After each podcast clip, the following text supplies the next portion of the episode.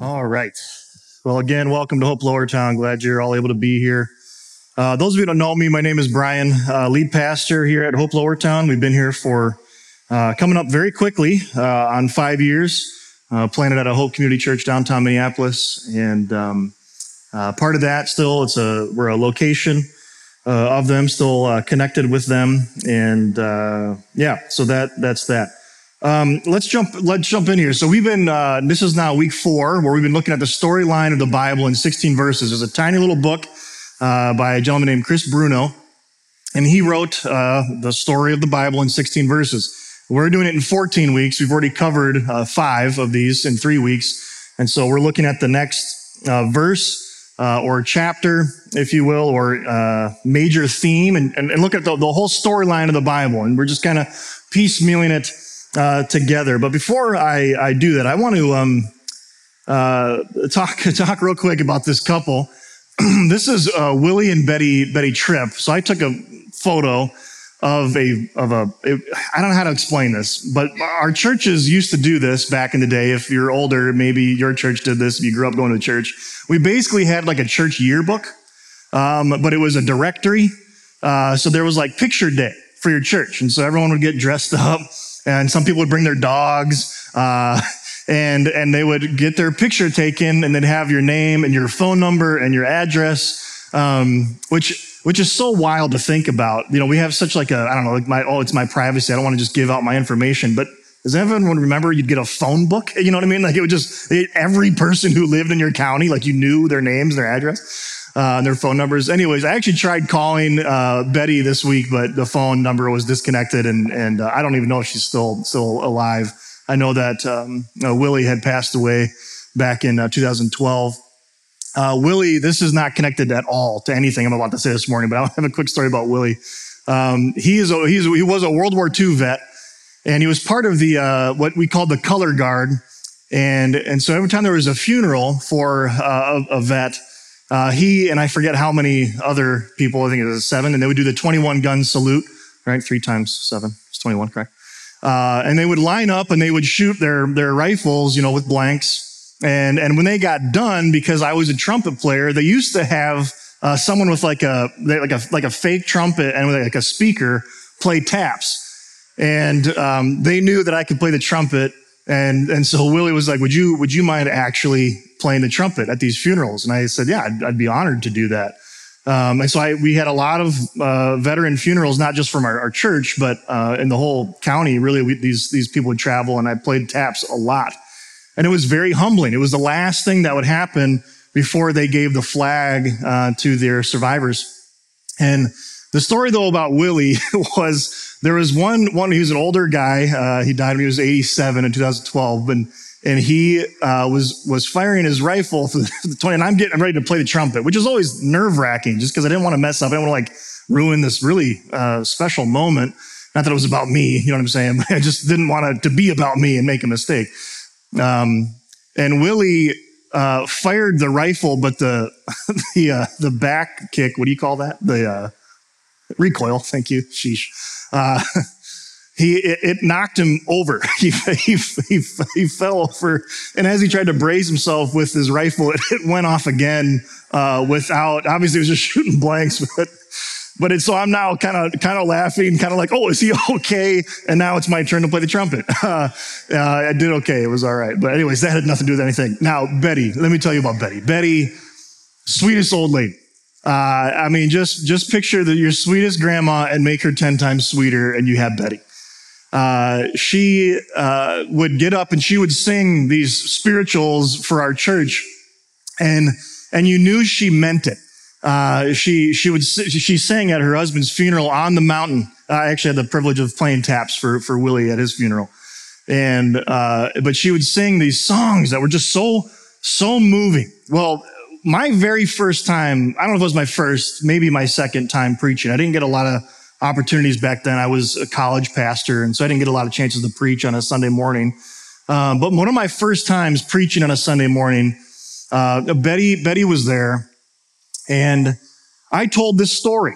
And, and it had a point. I told this story. Uh, I was a history minor, and so I'd learned about this in school. And I wanted to share it as an use this story as an illustration. I shared about this this uh, this guy, Major General Gordon uh, Granger, uh, who went into Galveston, Texas, in in, in June of 1865 and and and he had told the slaves that they were free. They had been free for over two and a half years but they had no idea. And then i told this story as this really cool illustration of like that's we, we need to share the gospel. If people don't know the good news inherently they got to be told the good news. And, and i kind of had this this major general as kind of the hero of this of the story which which is not necessarily a bad thing but afterwards betty came up to me. And this was again this was probably 12, 12 some years ago. And Betty, Betty comes up to me and she just said, Pastor, I just want to thank you for talking about Juneteenth. And I was like, I didn't talk about Juneteenth. I don't know what you're talking about. I'd never, never heard this phrase Juneteenth before. I had no idea what she was talking about. She's like, but I, she's like, as, as great as that was, I wish you would have talked about the, the celebration of, of what this is for, for people being set free, right? Of, of like, and, and it's a, celebration. And every year she would go back. She was from the South. She's like, we, I go back home with my family. We have this big party and we, I sing songs and we pray and we just rejoice in our Savior. And I was like, I didn't know that. All right. Not that it was a bad thing to not know, but I just was, was clueless. And I used this thing as like an illustration and she kind of, you know, let me in on some information about it. And it wasn't until last year that President Biden had made Juneteenth a, a federal holiday. Um, and again, it was still just new to me. Like I, I didn't know this was a thing. Um, and so this week in the, in the email, I'd shared some information that, uh, Drew Zolke, pastor at Columbia Heights, had passed on to me that was very, very insightful. And I'm thankful. And so I say all of that uh, because me talking about that uh, event, historical event, and using it as an illustration, at least the way that I did, wasn't necessarily a bad thing, but I didn't share the whole story. Uh, and that happens a lot in the Bible, especially when we look at Old Testament characters. When we look at people in the Old Testament, I, I don't, there's something culturally, I don't know if it's just an American Christian culture thing that we take characters of the Old Testament and it's just like, oh, it's, they're in the Bible, therefore they're good people. It's just, that's just not how the Bible works. Uh, that we have uh, most of the Bible is a narrative. It's telling a story. It's not telling us do what this person did, uh, act like this person. Uh, no. Uh, so today we're going to look at Abraham specifically. And, and I, I have a, two things. One, one was this morning, just this morning, I, I was uh, on my phone. I, was, I woke up and I was just kind of going through the news. And there was an article written just, at least it was published today, um, by a pretty well-known church and organization, and I don't need to name it, but but it was about how Abraham, that when he he laughs uh, when God says you're going to have a son, and he's an old man, and he laughs kind of at God, with God, not, not really a good thing. And then the author then says, fathers, you know, it's Father's Day, so we could tie it in somehow. Fathers, you need to laugh more with your kids. You need to assert your dominance with your laughter, right? When they try to push you over, it's okay to laugh at them. And it's like, what are you talking about? Right? That's, that's not what the story of Abraham is about. Uh, and I'm not trying to put down other pastors or anything. I, so I, I, this was a Facebook uh, thing that happened this week. Um, and again, it was about, just it popped up in my in my feed this this week, and I was like, I I I, I, didn't, I didn't even put the whole thing on there because it got it take, takes a turn. Uh, but a pastor friend uh, from my alma mater said this: Abraham was ready to kill his own son. So you may not know the story, but Abraham and Isaac. Uh, that God tells Abraham, the son that you laughed about having, you are going to have him. And, and God says, I want you to sacrifice your son.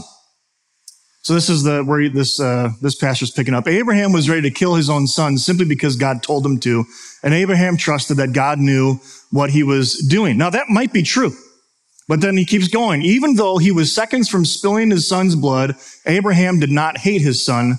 He loved him perhaps more than most parents love their children. I don't know where he gets that from, but sure. Yet his devotion to God's to God superseded all other loves and determined the outcome of his life. Abraham didn't make it all up on his own. He was following orders. And then he goes on to say, right, it was credited to him for righteousness, which is a quote from Genesis, but not about this account. That there's just, hey, Abraham, he just, just elevate him. Hey, look, look how great he was. He, he obeyed God. Let's be like Abraham. Man, that's, that's, that, he did that sometimes, but man, he, he did some really bad things as well. Uh, and so today we're going to be looking at Abraham and more so the God of Abraham.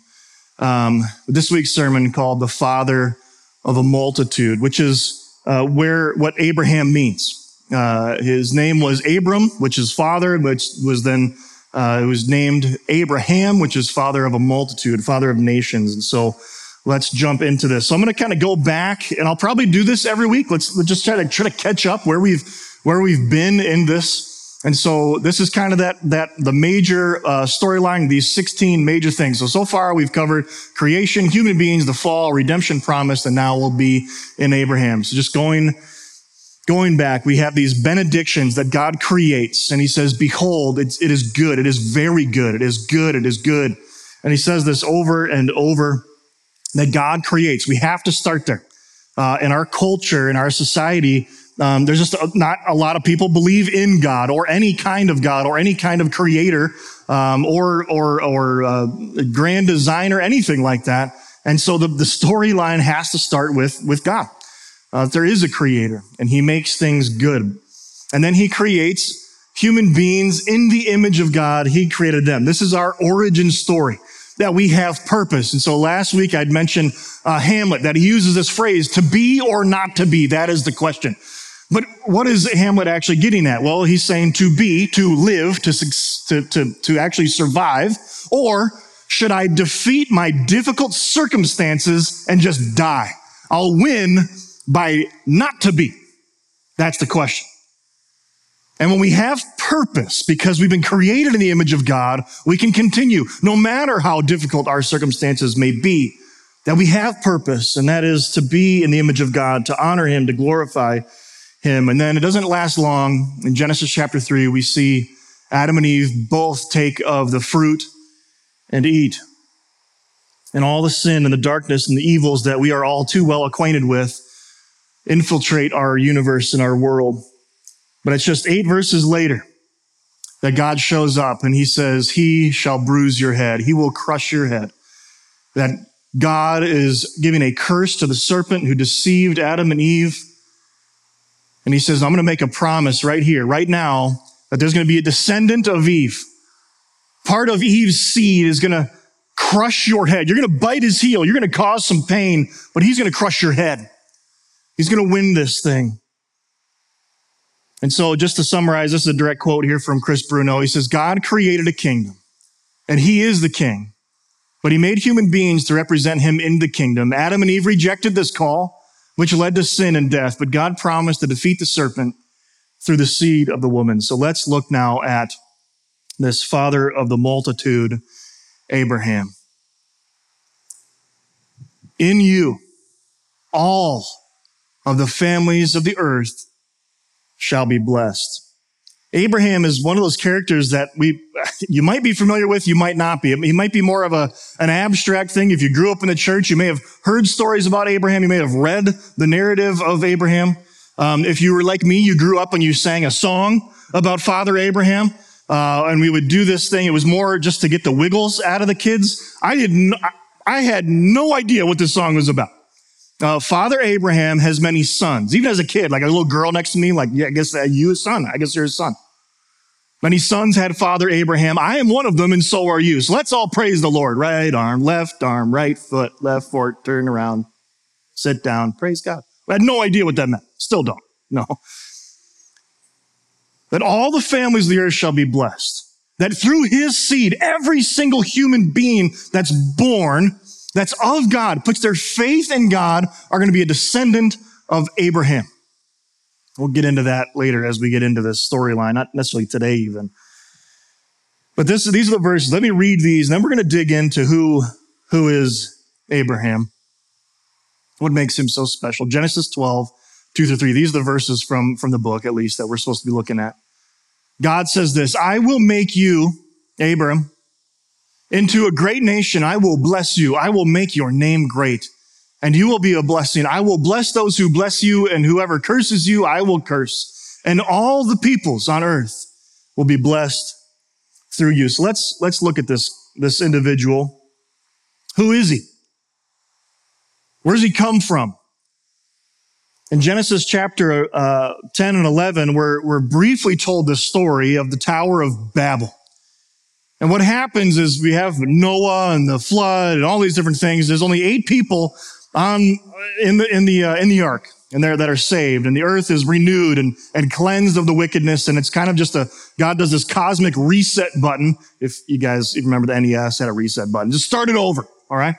That's what god's doing. But but it's this is painful i've never understood. You can go to even one of the nurseries down here. Every why is it every nursery has a painting of the ark and the animals? Oh look this is great. They always fail to put all the people dying in the water.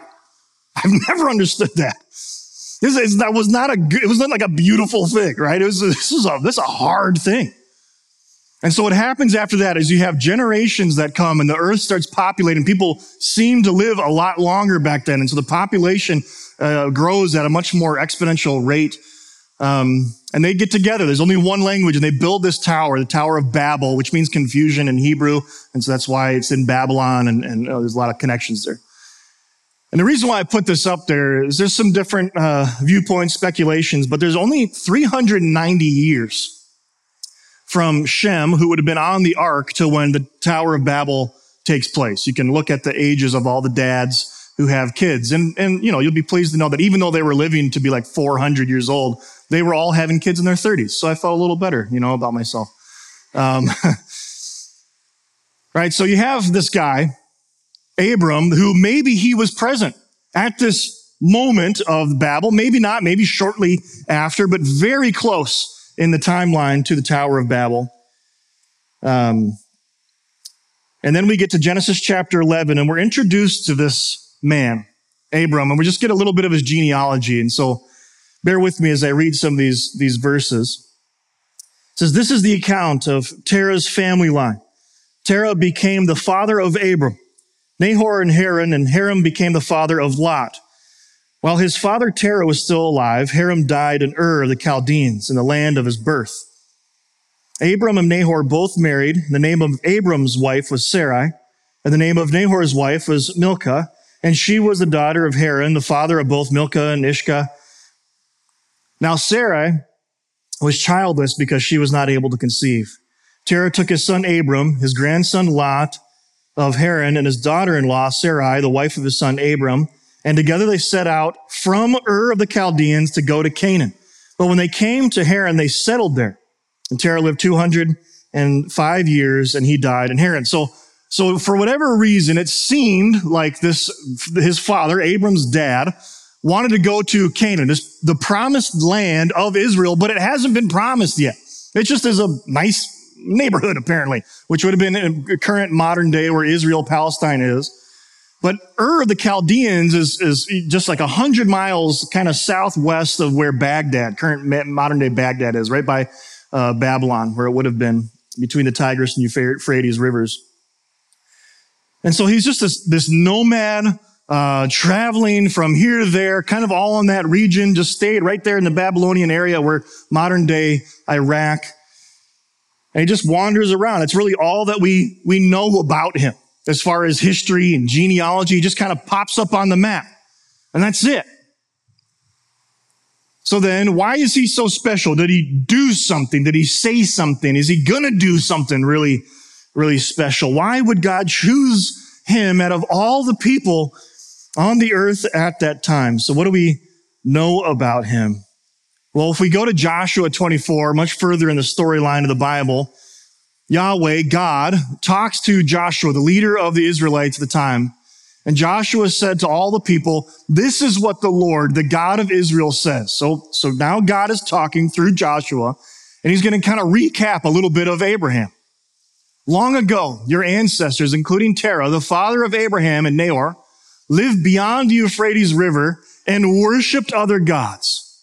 But I took your father Abraham from that land beyond the Euphrates and led him throughout Canaan and gave him many descendants. So all we know about this guy, Abraham, Abram at the time, is that he was a, a nomad. He was a wanderer. He just kind of traveled around, but he lived in this land of, of, uh, of Ur. And what we do know is that he worshiped other gods. And so I'm so glad I live in the 21st century where I can do a quick Google search. I was thinking about if I had to like go to a library, remember that, and go through the index cards. Most of you don't even remember what those things were and, and try to find the information that I found, you know, on a quick little Google, like Babylonian gods. Um, so I found a website sim, symbol, symbolsage.com, and there's a comprehensive list of Babylonian gods. It's fantastic. It's a very, very great website. But it introduced me to this thing called the Ziggurat of Ur. It's a massive, massive structure. It's still there. You can go see the ruins today.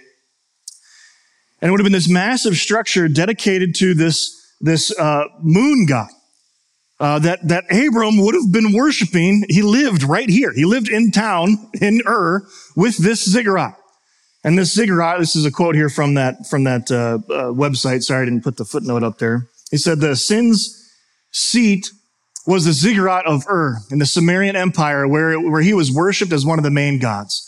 By the time Babylon started rising, Sin's temple had fallen into ruins and were being restored by King Nabonidus of Babylon. All right. So it was a Sumerian god. And the Babylonians just kind of inherited it. Sin had temples even in Babylonia. He was worshiped as the god of the moon and was believed to be the father of Ishtar and Shamash. No idea, didn't want to take the time to look up who they were. Before his cult developed, he was known as Nanna, the god of cattle herders and the livelihood of people in the city of Ur. So this god, Sin, this moon god, would have been extremely important to Abram as he's worshiping. So he's worshiping the moon. He's worshiping Sin, probably going to that ziggurat to worship his God. And what happens? God shows up. And God chooses this false God worshiping, and I have a direct quote here then from this book, this landless, childless nomad into a great nation to carry on the seed of the woman who would crush the serpent. And so here, here we go. All, all we know about this guy, not very much, what I just said. But what we do know is just not so great. Right? Maybe he's going to do great things. We don't really know yet, but from right now, that's what he is. He's a moon worshiping, landless, childless nomad. And God says to Abram, seemingly out of the blue, go from your country. Go from Ur of the Chaldeans. Go from your country, the people, the culture, the gods that you know. Go from your country, your people, and your father's household. Leave everything to the land I will show you. That's what happens. God just shows up. Now, before we dig in any further, I need to point out that there are two types of covenants in the Bible times two. Okay, there's, there's not four different types of covenants. There's, there's two different, I'll just, let me just explain it. What is a covenant? A covenant uh, is, is an oath, a binding contract. It's more than just a contract. It's a binding oath between two parties that cannot be broken uh, that it's always going to be a thing. Now, there are, there are stipulations to a lot of these covenants that do this and this good thing will happen. Don't do this and bad things will happen. That's part of the covenant. And these covenants can be superseded by a greater or bigger or newer covenant, but it's always going to be intact. And so these two different types of covenants, the first aspect that I want to look at is conditional versus unconditional. This is why when, when we do weddings, at least when I do weddings at Hope, I talk about the covenant of marriage. This is something that is unbreakable. This is not, this is not meant to be easily uh, broken. It's not, there's, there's no uh, prenuptial agreement that if you don't do this, then I'm out. No, this is, this is a. This is a serious undertaking to make a new family in the eyes of God and witnesses and with each other. we have these two different ways to view something as conditional and unconditional. That as we're going to see with Abraham, God is going to use the language, I will do this for you. I will do this I will do this. That nowhere does he say to Abraham, you got to do this though. Doesn't happen. That's going to be conditional. That would, is true with the Mosaic covenant with Moses where he gives the commandments. Hey, I'm going to bless you if you obey my commands. If you don't obey my commands, bad things are going to happen. And that's the story in the history of Israel and the people of God that they just don't obey God and the, and the covenant remains intact, but there's punishment that happens to the people unconditional, the covenant that God makes with Noah. I will never hit the reset button again. I'm not going to do it. I'm never going to do it with, well, with water. I'm never going to do it with water again. Everything else, all the other elements, they're still on the table, but not with water. King David, I will establish you. You will have a throne forever, that there's going to be a new covenant in Jesus Christ, that he is now going to supersede everything and pull it all in to himself. So that's one aspect of a covenant, conditional versus unconditional. Another one, I found this um, old school uh, PowerPoint graphic online, but it's very helpful, um, is this idea called the suzerain vassal. These are words that we don't really use a whole lot, but think if you, vassal might sound a little bit more familiar. Think uh, medieval structure. You've got a king with a castle and, a, and, and, and his job was to protect the people, right? The, the peasants and the peons or servants, whatever you want to call them that were outside and they would farm, do all the things and, and do all these things They didn't give taxes to the king, but it was his role to protect, right? It was his role to do this thing. So there's a suzerain, which is a lord over somebody who is a vassal. And this is a, a covenantal structure that was very well familiar, uh, in, in Palestine or yeah, in the region in, in Assyria uh, with the Sumerians, the Babylonians, they would have, we have records of them making very similar structure covenants. I know it might be hard to read. Let me, let me just read this. It says, in every divine covenant, there is a correspondingly different role of a vassal. The vassal serves the covenant suzerain or lord. The vassal receives the covenant and its blessings from the suzerain. The vassal displays gratitude to the suzerain the vassal acknowledges dependence upon the suzerain. The vassal is the beneficiary. Right? That the, that the sovereign, the Lord, he's got his army. He could lord it over them in a bad way and say, no, you're just going to make me food, pay me taxes. And when an army comes to attack, I'm just going to hold up in my castle. I'm not, I'm not going to, no, no, he's depending upon the, the, the one in power and leadership there. And that's what happens a lot within scripture, that you have the suzerain or Yahweh, God, making a covenant, and then you have the people that are the receivers of this, and they benefit from this. That I'm going to receive some kind of blessing, but the vassal, the people that receive it, give some kind of gratitude, worship, praise, obedience, acknowledge dependence. And that's exactly what, what happens. And so here is this unconditional suzerain vassal covenant that God seemingly out of the blue makes with Abram. I will make you into a great nation and I will bless you.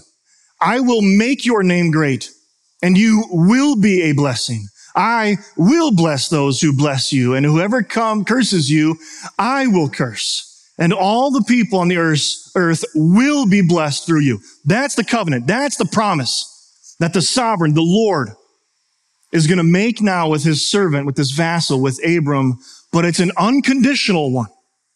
There is nothing that Abraham can do to break this covenant. And when you read the story of Abraham, you go, man, but he sure tried. He did everything he could to te- put this covenant to the test. And he's not someone to be idolized. He's someone to, to learn from. So let's look at this and let's look at Abraham's faith in the promises of God is what leads to his righteousness. As we skip forward to chapter 15, we see this account.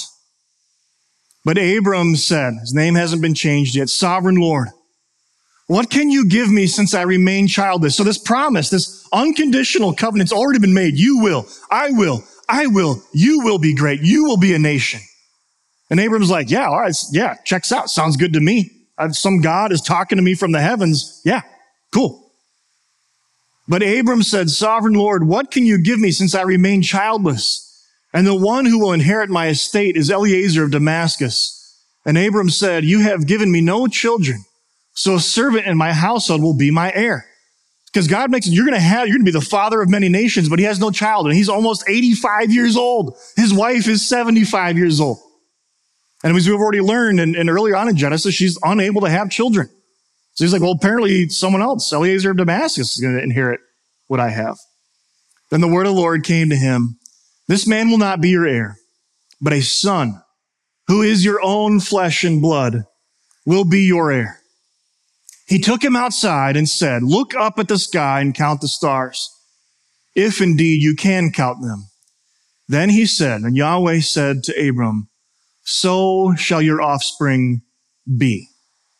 And now here's what happens. Abram believed the Lord and he, God, credited it to Abram as righteousness. What is it that Abram did that was so great in his life that we should look up to? Was it because he was willing to sacrifice his son? Was it because he, oh, we're going to look at just briefly the things that he, other things that he does. What is it that saves Abram? He believes. He has faith in the promises of God and takes God at his word, which, if I'm not mistaken, would be a pretty wild thing to do as an 85 year old to go outside and have God say, look up at the stars, start counting them. So are your children going to be. Right? He just made it clear. It's not going to be, it's going to be your own son, your own flesh and blood that's going to carry on this generation, carry on this line. And he looks at the stars and he says, I believe. And God says, that's enough. But then God then, though, uh, or, or, Abram right after this, he's going to say, God, I, I, I just, I, I want to, how do I know this is actually going to happen? Like, I, I believe you, but I, I want to know. I want to see it. Can you, can you, can you prove that this is actually going to be the case? In Genesis chapter 15, right after the story, I'm not going to read the account, but in Genesis 15, 17, we're told of, of this reenactment of uh, of a covenant. And I know I've I've talked about this many times here, but let me recount. This was the most PG image I could find of this enactment. So let me explain what's going on. Now you have Abram, and God puts Abram to sleep, and he takes these animals and he, he cuts them in half, and he spreads them out. And it says that this flaming torch and this fire passes through these animals that have been torn in half. And the whole point of that, because in these covenants, suzerain, vassal, or conditional, there was also uh, covenants that would have been of equal party, which would be like a marriage. That these covenants, then what would happen is that if it was either way, a suzerain vassal or, or one that would have been of equal value or equal value, equal worth, whatever you're talking about, equals, that they, they would hold hands, they'd bind arms, they would walk through these animals that were torn in half. And the whole point of that was to say, if I break this covenant, if I don't do what I said I was going to do, then let be done to me as what happened to these animals. And, and people took people up on that. All right. Pretty gruesome. But what happens? Yahweh says, this is an unconditional covenant that I'm going to make with you. And I myself, not you, Abram, I'm going to walk through this by myself. And if this doesn't happen, if you don't become the father of this great nation who all the families in all the world will be blessed, not just your bloodline. If this doesn't happen, then let it be done to me, God, as what's being done to these animals. I will cease to be God, right? He puts his deity on the line for this unconditional covenant.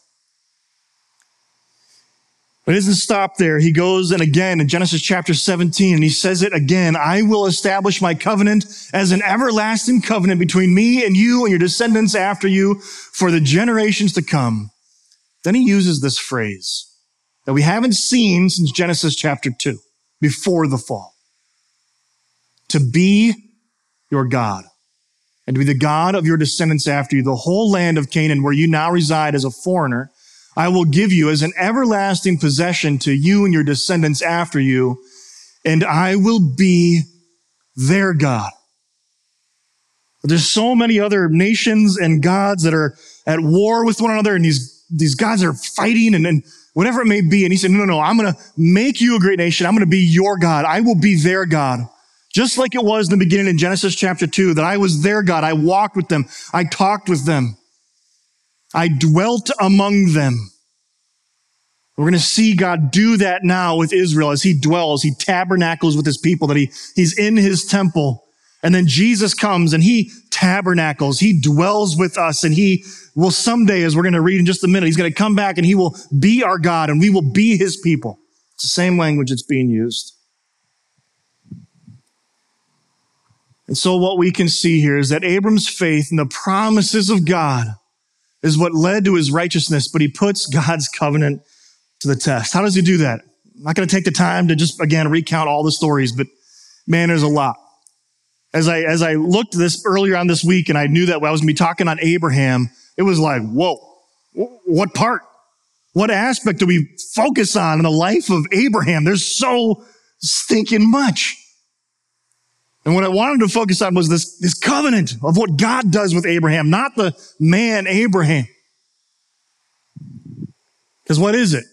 How does God put him to, or how does Abram put God's covenant to the test? Well, he laughs. Like I mentioned earlier, laughs at the fact that he's going to have a son. No, there's no chance. He lies about who his wife is, or his wife being his wife, two times. And not just like a small thing. Like, I, I, I can't, I cannot, as a husband, put myself in Abram's shoes where someone of power comes in, sees his wife and goes, she's pretty. I will have her. Right? Because he fears for his own life. He's like, oh yeah, no, she's not my wife. She's, no, no, no. You can, yeah, you, she can spend the night with you. It's all good. What? Two times he does it. He doesn't even learn his lesson the first time. And then God shows up because he's God and he's like, no, no, I've got a covenant to keep.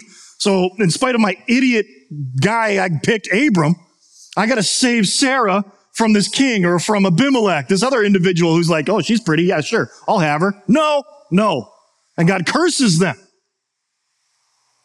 Was it that? Is that what made him great? No. Should we emulate that part of Abram's life? God makes this promise, promise that you are gonna, you're gonna conceive, you're gonna have a child. He even says it to Sarah, you're gonna have a child, and they don't believe him in that. So he tries to take things into his own hands, right? Because he already believed the covenant, it's already credited him as righteousness. He already believes in the promises of God, and then he goes, yeah, but maybe I think we could do it better.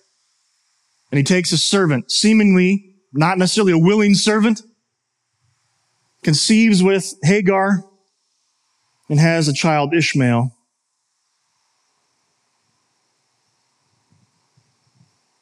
The thing is, I might look at the life of Abraham and go, oh, I don't do that. I'm actually pretty good. I'm really good in comparison with who Abraham is, but those things didn't make him great. Even putting his faith in the promises of God didn't make him great.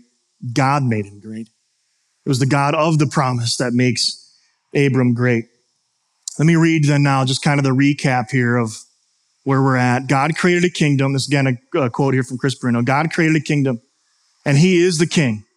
But he made human beings to represent him in the kingdom. Adam and Eve rejected this call, which led to sin and death, but God promised to defeat the serpent through the seed of the woman, which is going to be Jesus, who is also the seed of Abraham.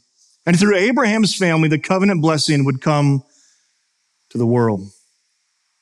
We go back to Genesis chapter 17, that phrase, I will be your God and I will be their God and I will bless all people and all nations. When we get to the end of the book, we know how the story ends. And we can fast forward to Revelation 21, which if you've been part of Lower Town, you're well aware of these verses, but they're very fitting again for today. The apostle John, through a vision that Jesus gives him, is this. And I heard a loud voice from the throne saying, here it is. God's dwelling place is now among the people and he will dwell with them. They will be his people and God himself will be with them and he will be their God. He will wipe away every tear from their eyes and there will be no more death or mourning or crying or pain. The old order of things has passed away. And he who was seated on the throne is Christ Jesus, said, I am making everything new. And then he said, Write this down, for these words are trustworthy and true. I will be their God.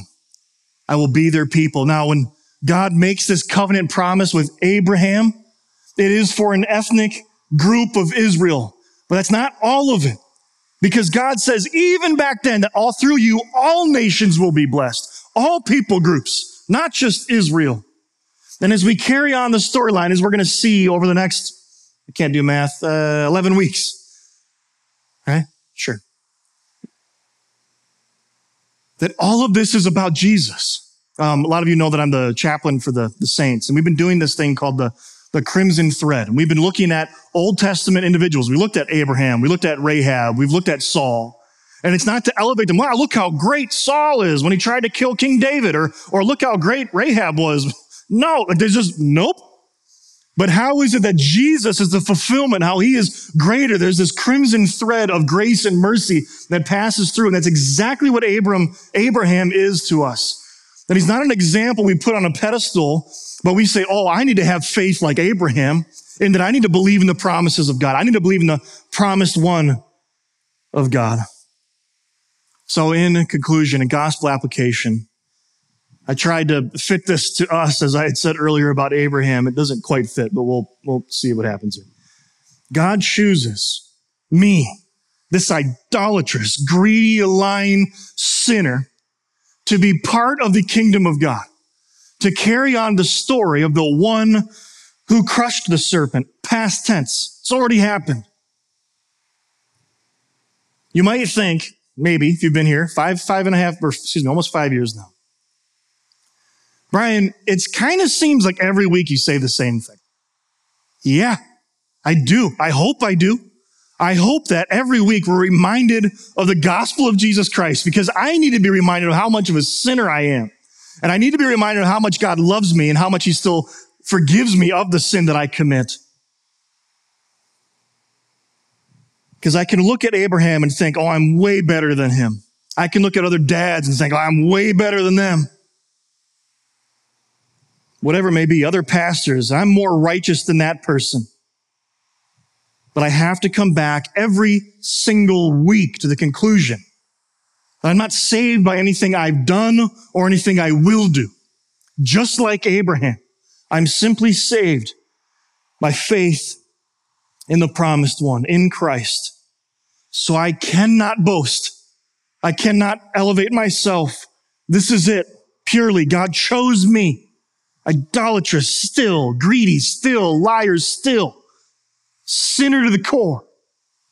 He chose me to be part of his kingdom and to declare him who called me out of darkness into marvelous light to tell the story of the one of Christ who crushes that serpent on the cross. Another aspect of finally here is that your faith in the promise of God is what leads to your righteousness. But you put God's covenant to the test. We all do this every single week.